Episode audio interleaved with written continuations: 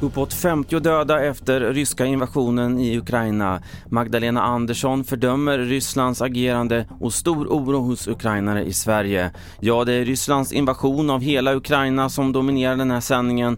Och de senaste uppgifterna är från ukrainska myndigheter att omkring fyrtio soldater och tio civila har dött i landet under morgonens strider, det rapporterar nyhetsbyrån A F P.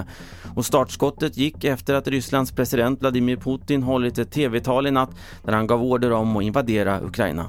Мною принято решение о проведении специальной военной операции. Putin varnade också omvärlden för att ingripa. Utrikeskommentator Rolf Porscheryd säger så här om talet som Putin höll.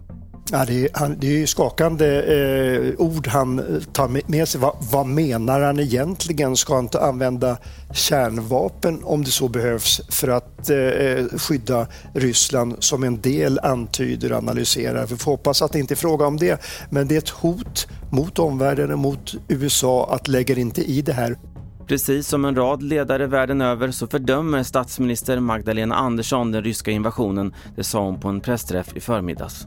Den ryska invasionen av Ukraina är oprovocerad, olaglig och oförsvarlig. Ryssland måste omedelbart upphöra med alla militära operationer och ovillkorligen dra tillbaka alla stridskrafter från Ukraina. Natalia Tverdivska är från Ukraina men bor här i Sverige i Järna, men har sin mamma kvar i Kiev som skulle ha kommit med flyg hit i morse men blev kvar. Alltså det är fruktansvärt att eh, jag kan inte hjälpa på något sätt och att jag är inte där för henne och hon får stå ut med det själv. Alltså det...